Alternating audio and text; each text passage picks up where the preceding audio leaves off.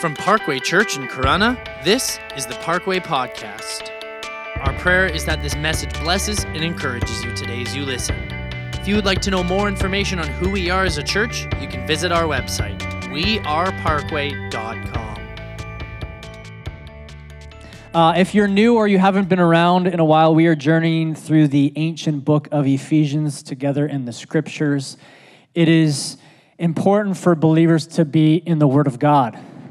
And I think that's, that's assumed, but unfortunately, the majority of the conversations I have with believers is that they're not in the Word of God. How can we be people of the Word and we're not in the Word? And if we're going to fight against a very real spiritual enemy, and we're going to be able to stand in the coming great tribulations of this world, we need to know the word because one of the ways in which our enemy battles against us, in fact, probably the most prominent way, is deceptive ideas. And so, how can we know truth if we're not in the truth and soaked in the truth and drenched in the truth? And so, we are digging deep into. Pause. We're digging relatively deep into the book of Ephesians, but deeper than probably what we would have done on a Sunday morning. And Paul is speaking to this young church in Ephesus, in this city, this pagan city and the first half, he's sharing the gospel good news. The second half is good advice. And we're in the first half. And last week, I shared Paul's declaration of God's power that he prayed for the Ephesians to have, amongst other things, and how Christ, in Christ, um, God has raised him and put him and seated him above all the powers and all the rules and all the authorities on this earth and throughout the earth. And we kind of talked a little bit about those spiritual powers that there's um, outer manifestations of inner spiritualities that are in our world, but Jesus, the true Lord and true Christ, is Lord over all things. And today we come to another passage in Ephesians chapter 2 where Paul further expands upon the gospel. And I'm going to read verses 1 through 5 for us just for context, but we're going to really just focus on 1 through 3. So if you have a Bible, turn to Ephesians chapter 2. I'll wait a moment for you to open up your app. Click on the button, go to the, the right. I don't know if there's a page on the app, but how many got it open? Few of us. How many are afraid to raise your hand? Bring your Bible to church. You have a phone in your pocket, download the app. Ephesians chapter 2, 1 through 5 well, part of verse 5. As for you, Paul speaking, you were dead in your transgressions and sins, in which you used to live when you followed the ways of this world and of the ruler of the kingdom of the air, the Spirit, who is now at work in those who are disobedient. All of us also lived among them at one time, gratifying the cravings of our flesh and following its desires and thoughts. Like the rest, we were by nature deserving wrath. But because of his great love for us, God, who is rich in mercy, made us alive with Christ, even when we were dead in transgressions. Father, thank you that in Christ we've been made alive. We are new creations in Christ Jesus. And I pray that as we look to this passage today, you'd remind us of who we once were and who we are today. Lord, and we would be proactive in turning from the things, God, that so easily entangle and grip, grip us, and the deadness and the sin and the transgression that is in us for the sake of the love of Christ. So speak to us today, Holy Spirit. Holy Spirit, come, that we may be changed and transformed into the likeness of Jesus. We pray. Amen. Okay, you've heard it before. I have good news and I have bad news. Which do you want first? Raise your hand if you are a bad news kind of person first. You know, you want to rip the band aid off, deal with it, and then move on to the good stuff. Okay, raise your hand if you're the good news first. You're good news. You know, I need to hear some good things before, soften me up a little bit, butter me up so that I can handle the bad. I was, uh, I asked this question to Jody, my wife, and to Joshua, who's sitting here with me this morning, and I asked him this last night, and Joshua's like, bad news, for sure. I'm like, why? He's like, because then when you're sad, He's like so into it. When you're sad, you'll have some good news to help make you feel happy. Yeah, it's good. It is wisdom, right? so, for those of you who are good news first kind of people, no, I'm not saying that. Um, Paul, in this part of the, the, the scripture, is giving us bad news before good news. Now, depending on your Bible translation, some translations will kind of put, you know, they'll, they'll change the, the text a little bit to speak of the good news first because we're often eager to speak of the good news right? We're often eager to get to the good news of the gospel. But Paul doesn't announce the good news until he really presents the bad news. And this is it. As for you, you were dead in your transgressions and sins. That is awful news. Awful. You're dead in your transgressions and sins. In a society that's so easily offended, we are compelled often to be accepting of everyone and every ideology. So it's become easier to present only the good news of the gospel. God loves you. He made a way for you to be in relationship with Him. And that is way more politically correct than to give bad news. But the gospel is good news. It's such good news because the bad news is bad news. The good news of the cross, of redemption, of adoption to sonship is so good because the bad news is so bad. The good news is good on its own, yes, but God, rich in mercy, made you alive in Christ. That's good news. But there's a big but, and big buts are there because of big problems. Some of you are going to that song, I know. I like big buts in the Bible. You won't truly turn from sin. You won't truly repent of sin and then truly grasp the depth of God's mercy and His love and so grow in intimacy with Christ unless you understand the gravity of your sinful nature before Christ.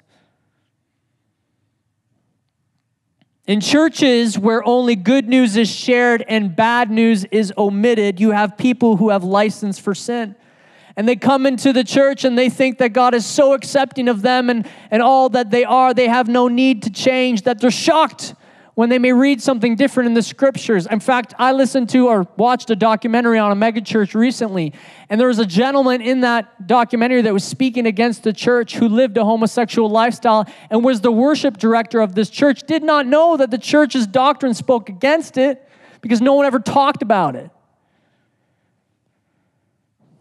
The reality is, God does want to transform us. He does want us to change. Come as you are, but He wants us to change all of us, every single one of you, every single one of us into the likeness of Jesus. All of us have fallen short, He says.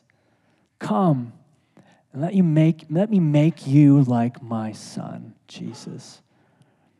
So, Paul gives the bad news.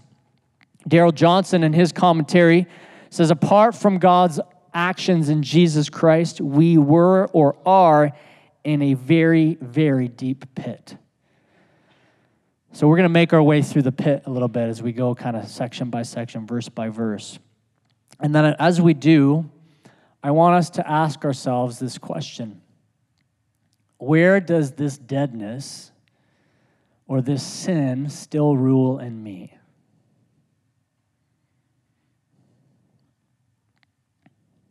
So Paul says, Before Christ, we were dead.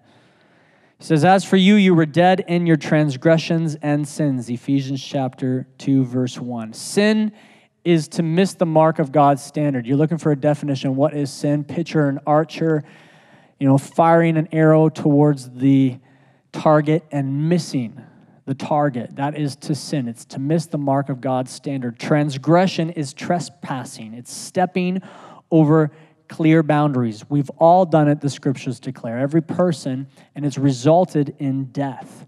Both physical death, we will all one day die. But more importantly, we were dead in the only sphere of life that finally matters.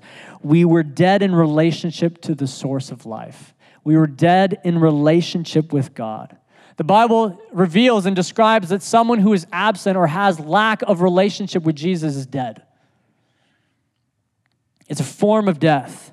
If to live is Christ, which the Bible says, then to not have Christ is to be the walking dead. It's to be a zombie.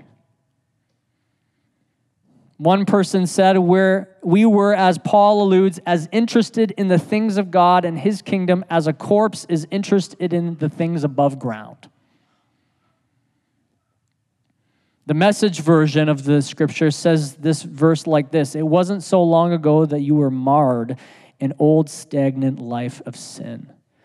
And we could all try all we want but we could do nothing to make ourselves alive. A dead person cannot make themselves alive.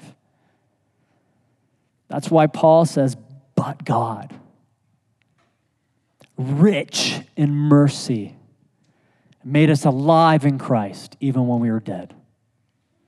If you are able to say Jesus is Lord, it's because God, rich in mercy, made you alive in Christ. If you can raise a hand in worship, believe in this. It's because God, rich in mercy, made you alive in Christ. He goes on to say, He says, We were dead following the ways of this world. Says, You were dead in your transgressions and sins in which you used to live when you followed the ways of this world. The word for world here is the word cosmos, and it doesn't mean physical earth. It doesn't mean physical space and physical universe. It means the world rejecting the presence and lordship of Jesus. It's humanity organizing itself against God, society organizing itself against God. So we follow the ways of this world, a society organizing itself against God, when we determine how to live by, by it, by the world. We follow the ways of this world when we let our sense of identity and worth be determined by it. We follow the ways of this world when we let our purpose and livelihoods be influenced from it. When we let our understanding of how community works to be shaped by it. When we let our understanding about sexuality and marriage and family and gender be formed by it. So let me ask you some questions. Let me ask us some questions. Who determines those things for you?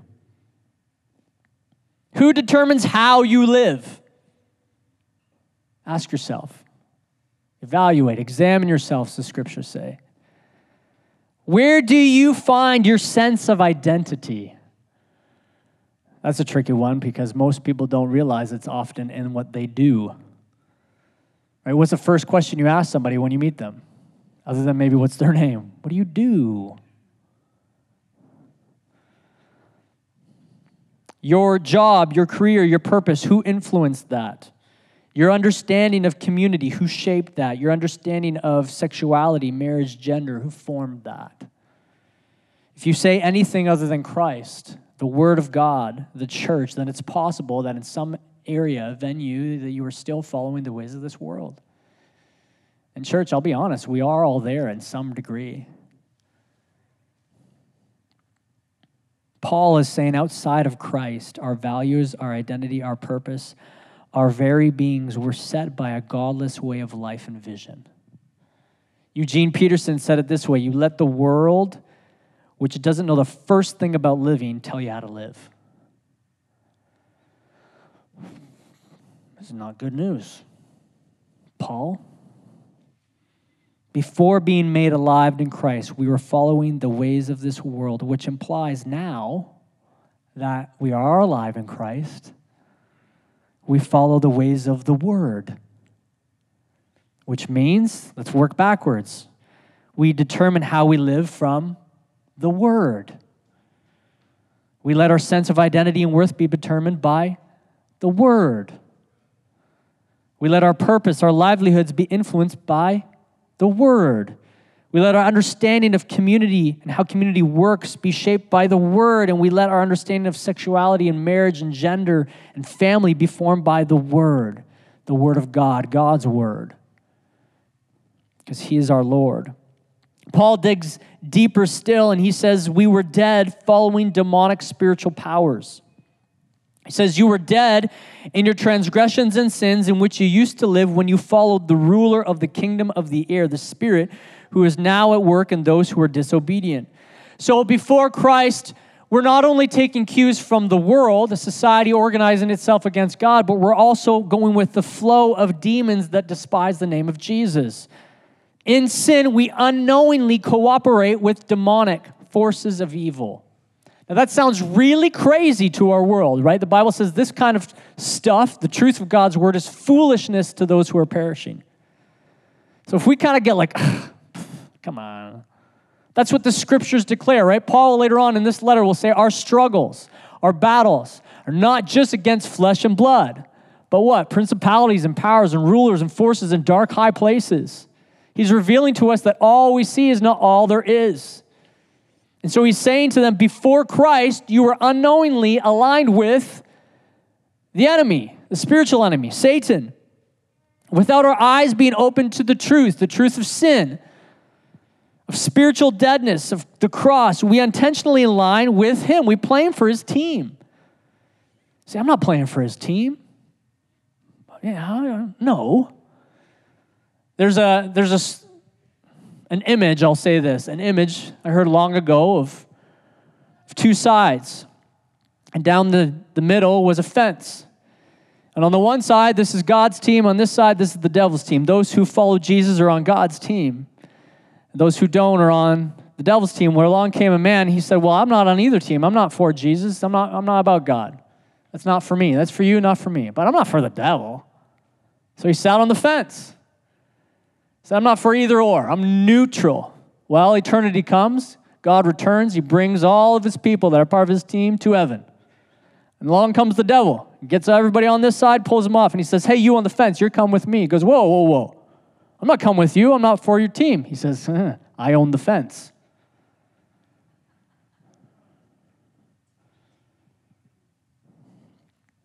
Judas Iscariot did not take Jesus to be the true Messiah. He didn't believe that Jesus was acting the way the Messiah should have act, acted, and so he went along with the chief priests and authorities and he gave him up. It says in Luke chapter 22 Then Satan entered Judas. And Judas went to the chief priests and the officers of the temple guard and discussed with them how he might betray Jesus. He was following the demonic spiritual power. Ananias and Sapphira in the early church, people were selling property and giving it to the church for the kingdom of God. And they came along, they sold some property, and they gave some, but not all. And no one was expected to give all, but they lied about it. They said they did give it all. So Peter says to them, How is it that Satan has so filled your heart that you have lied to the Holy Spirit? You're following the demonic spiritual power. Every one of us, in one way or another, outside of Christ, have followed demonic forces. When you aren't walking towards Christ and you're not living by the Spirit, you are aligning yourself with darkness, with the devil. Some of us are more obvious than others, but the devil is cunning. He's, he's smart. He's, he's deceptive. He's wise. He's manipulative. And Paul says it's that spirit, Satan, that is now at work in those who are disobedient disobedient. Paul likes making up these words. If you go into the original language, he makes up a lot of words by combining two words. And so disobedient here is, is two words. It's the word belief and then the letter alpha, which negates anything it's attached to. So what he's saying here, it's non-believing, not believing. The root of disobedience is not believing. That's the goal of the spiritual enemy, to get you to not believe, because if you don't believe, you won't obey. If you don't believe, you won't obey. I don't believe the Bible says that about marriage. I don't believe the Bible says that about sex. I don't believe it says that about money, about coarse joking, about purity, about holiness, whatever. I don't believe that's that's your interpretation. You heard that before? That's your interpretation. Well, if you don't believe it, you won't obey it. And that's exactly what the enemy wants you to do not obey. So he gets you to what? Not believe. How does he get you not believe? He deceives you. In what ways are we following spiritual forces of darkness? Bible says examine your heart, examine your mind. Paul digs deeper still, further further into this pit. He says all of us lived gratifying our flesh. All of us lived among them at one time, gratifying the cravings of our flesh. Now, most of the time, the Bible uses the word flesh, it refers to our nature trying to live apart from God. Not just flesh, not your skin, but your nature trying to live apart from God. The world is human society organizing itself against God. Our flesh is human nature trying to live apart from God. What our flesh does is it puts us at the center. What our flesh does is it turns us against God and turns us on us.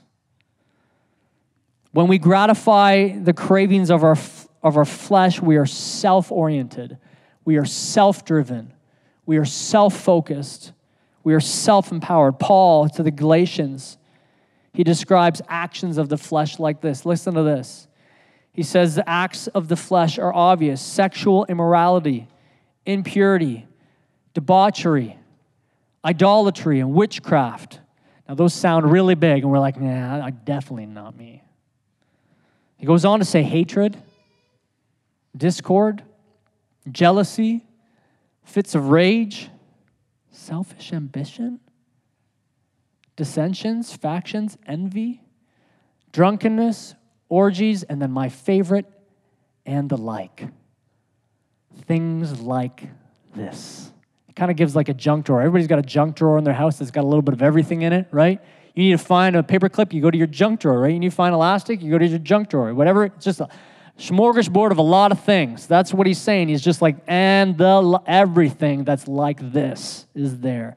Now that's not the whole story, right? And Paul will reveal that in other places that we are made in the image of God. So when you look in our world and you see in people who are far from God goodness, you are seeing the image of God at work, but in their inner nature, there is a flesh nature which is focused on self. All of us at some point Maybe not those more darker expressions, but this nature is at work in all of us.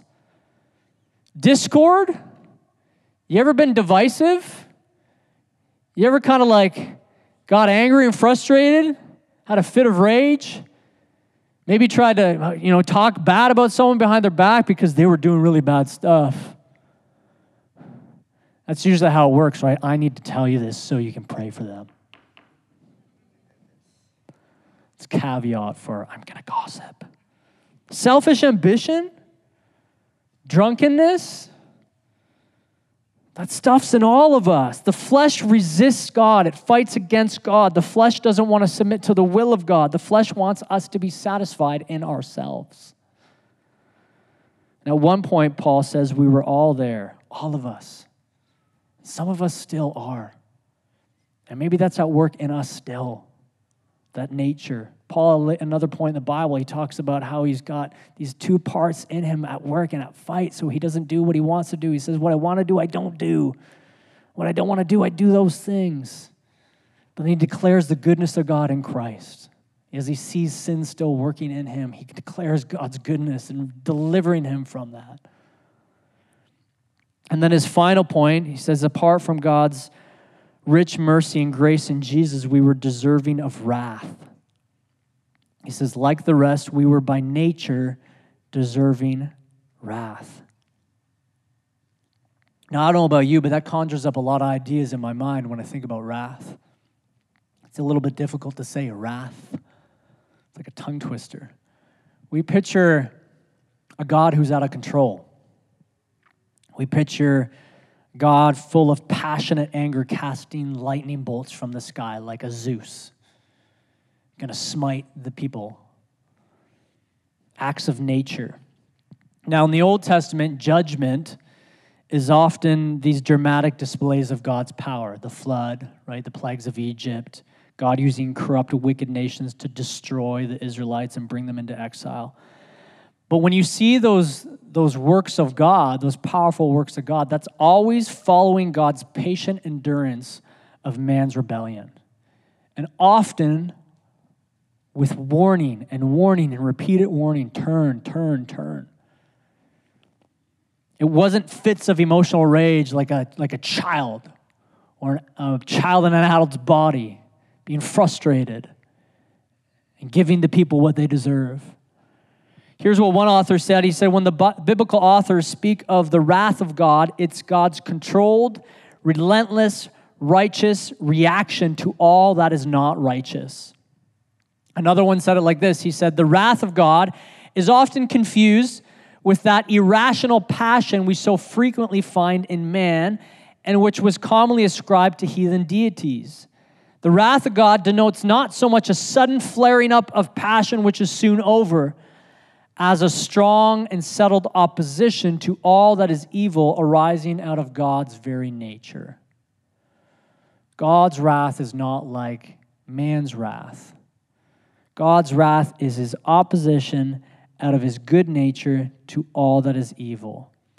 And the present form today, and some would say the most the most worst expression of God's wrath is letting us have our own way. It's handing us over to ourselves. To, this, to the sin we choose, to the world we prefer, to the powers we follow, to the flesh we indulge in. When I was 18 years old, I was in college, I wasn't following Christ.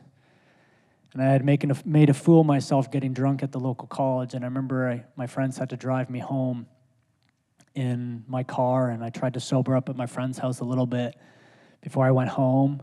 When I got home, my mother, knowing being a mother, super intuitive, knew exactly what had happened. I don't know how. Moms, jeez. And all she said to me is, Your father will deal with you. Now, at my home at the time, my parents weren't aligned. They were separated, emotionally at least. He was never around. They didn't come together for anything. So I was worried. And I remember the next morning, my dad speaking to me, and my dad often had fits of rage. He was an angry man. He was, he was a loud shouter, and, and he just sat me down. He said, Call, very gently, very calm. He says, You can do what you want with your life, but if it's something like this, just don't include us. And that was it. And that killed me because he was just handing me over to myself. And that's like the wrath of God. Romans chapter 1, verses 18 to 32 says this The wrath of God is being revealed from heaven against all the godliness and wickedness of people who suppress the truth by their wickedness. Since what may be known about God is plain to them because God has made it plain to them. For since the creation of the world, God's invisible qualities, his eternal power and divine nature, have been clearly seen being understood from what has been made so that people are without excuse. In other words, you can look around and you just see God's creation, and that declares that God is real, and that is enough, he says. For although they knew God, they neither glorified him as God nor gave thanks to him, but their thinking became futile, and their, fool- and their foolish hearts were darkened. Although they claimed to be wise, they became fools, and they exchanged the glory of the immortal God for images made to look like human beings and, and birds and animals and reptiles. Therefore, God gave them over in their sinful desires of their hearts to sexual impurity for the degrading of their bodies with one another. They, they exchanged the truth about God for a lie and worshiped and served created things rather than the Creator who is forever praised. Amen. Because of this, God gave them over to shameful lusts. Even their women exchanged natural sexual relations for unnatural ones in the same way, the men also abandoned natural relations with women and were inflamed with lust for one another. Men committed shameful acts with other men and received in themselves the due penalty for their error. Furthermore, just as they did not think it worthwhile to retain the knowledge of God, so God gave them over to a depraved mind. So that they do what so that they do what ought not to be done. They have become filled with every kind of wickedness, evil, greed, and depravity. They are full of envy, murder, strife, deceit, and malice. They are gossips, slanderers, God haters, insolent, arrogant, and boastful. They invent ways of doing evil. They disobey their parents. They have no understanding, no fidelity, no love, no mercy. Although they know God's righteous decree that those who do such things deserve death, they not only continue to do these very things, but also approve of those who practice them sounds more and more like Western world organizing itself against God. invite Elizabeth, would you come? play the keys a little bit as we close, come to a close. Sounds more and more like human nature trying to live apart from God. So when you find yourself in that place, church, justifying sinfulness, engaging in it frequently without conviction, you are experiencing a form of the wrath of God giving you over to yourself. When there's no conviction in you for making a mistake and falling short of God's glory, let me say this we all fall short. Nobody is perfect except for Christ. You will make a mistake. And if it does not lead you to feel conviction, Lord, I'm sorry. Ah, I'm sinful. I make mistakes. If you don't go there, you are experiencing the wrath of God who's handed you over to yourself. God, in his wrath, says, You want to keep crossing the line? You want to keep going with the ways of this world? You want to align with spirits of evil? You want to live with yourself at the center? Go ahead.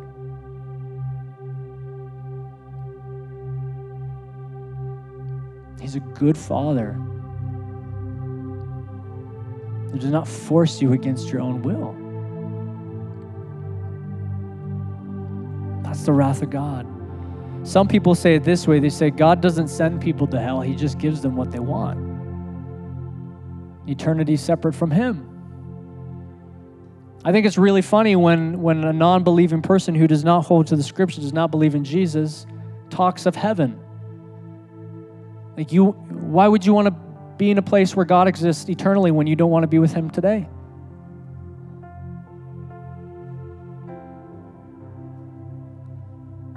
Eternity separate from Him, what is that like? Unquenchable fire, gnashing of teeth. It's the self imploded on self. So Paul says, this is who we are and who we were apart from Christ dead, utterly dead, following the world and demonic forces, gratifying our flesh, deserving wrath. This is really bad news.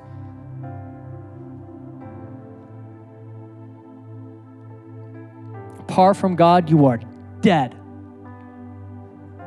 But God, because of his great love for us, God, who is rich in mercy, made us alive with Christ. That's the goodness of a good father.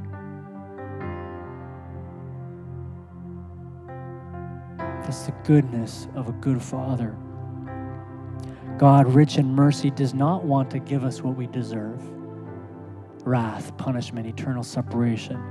So instead, He gives us what we do not deserve. He makes us alive in Christ.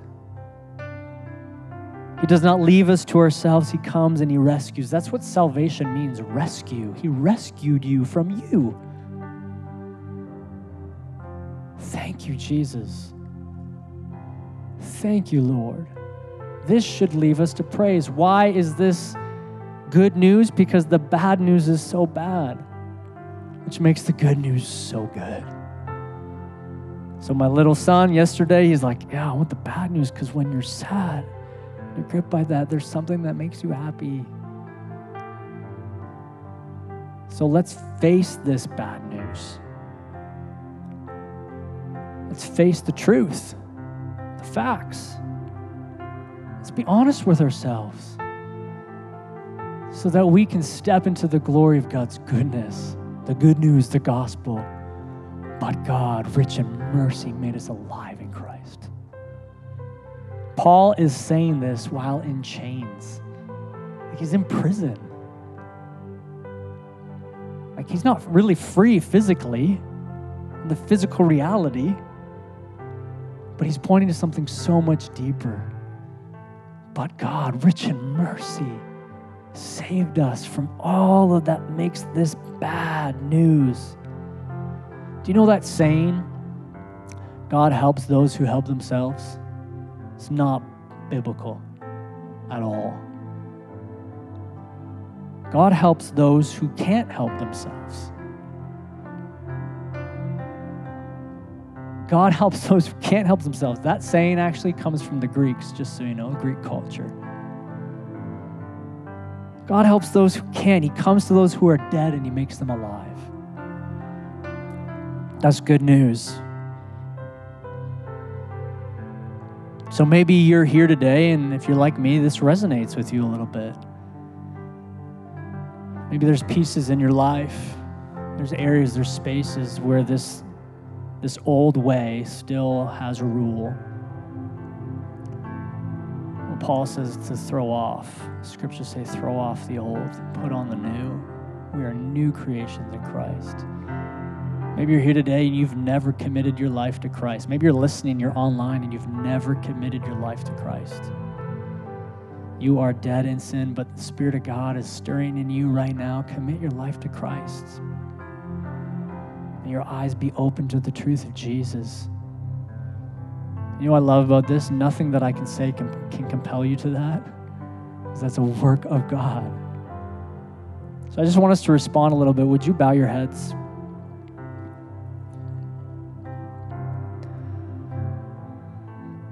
Want to speak to those two people really quick and just take a moment. If we could take a moment in the Spirit, the Holy Spirit's presence, and just respond to what He's saying to our hearts as individuals. So if you're here and Jesus is not your Lord, or you're listening and Jesus is not your Lord, your ruler, hear the gospel truth and believe in Jesus today that He can forgive you of your sin and your trespasses. He can wipe your slate clean, He give you life seat you with Him at heaven, raise you up.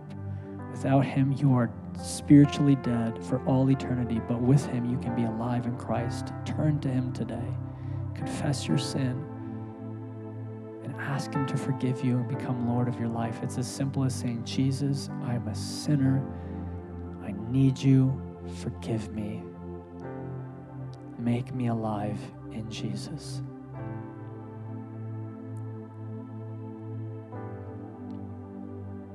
If you're here Jesus is your Lord and He is your Savior,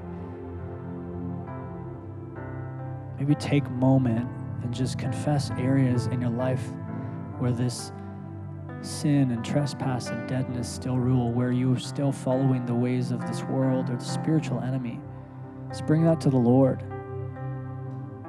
Bring that to the Lord. Ask Him to forgive you renew you, to set you on the right path. Just take a moment, church.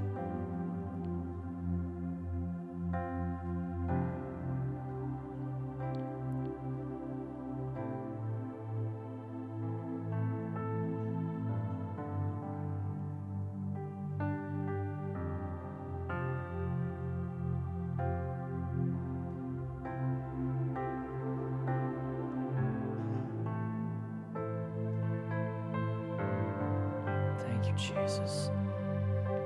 Thank you, Lord, that you made a way when there was no way. Lord, your word says that while we were still sinners, Christ Jesus died for our sin. You took our place on the cross and you paved a way for us to be with you. Thank you, Lord.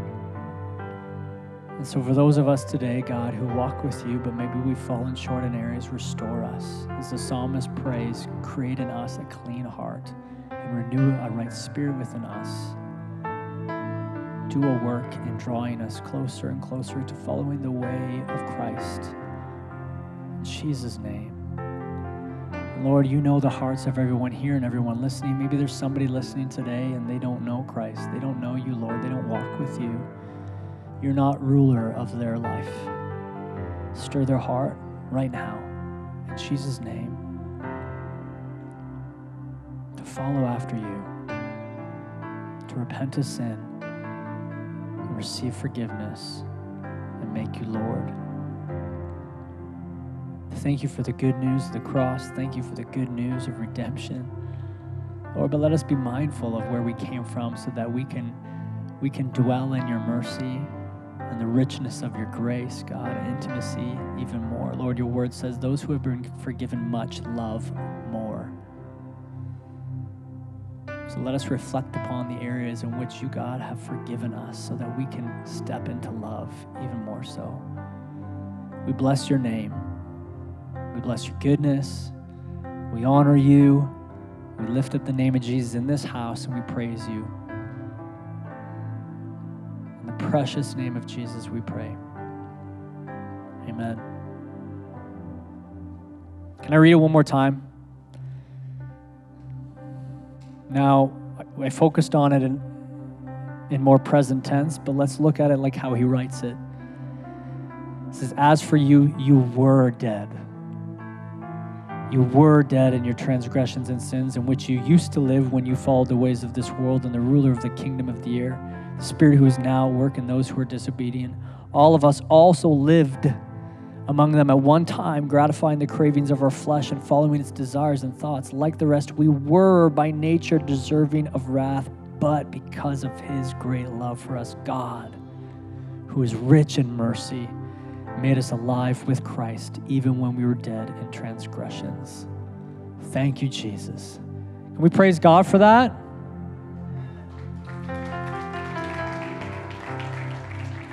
So, listen, church, may God bless you abundantly and keep you.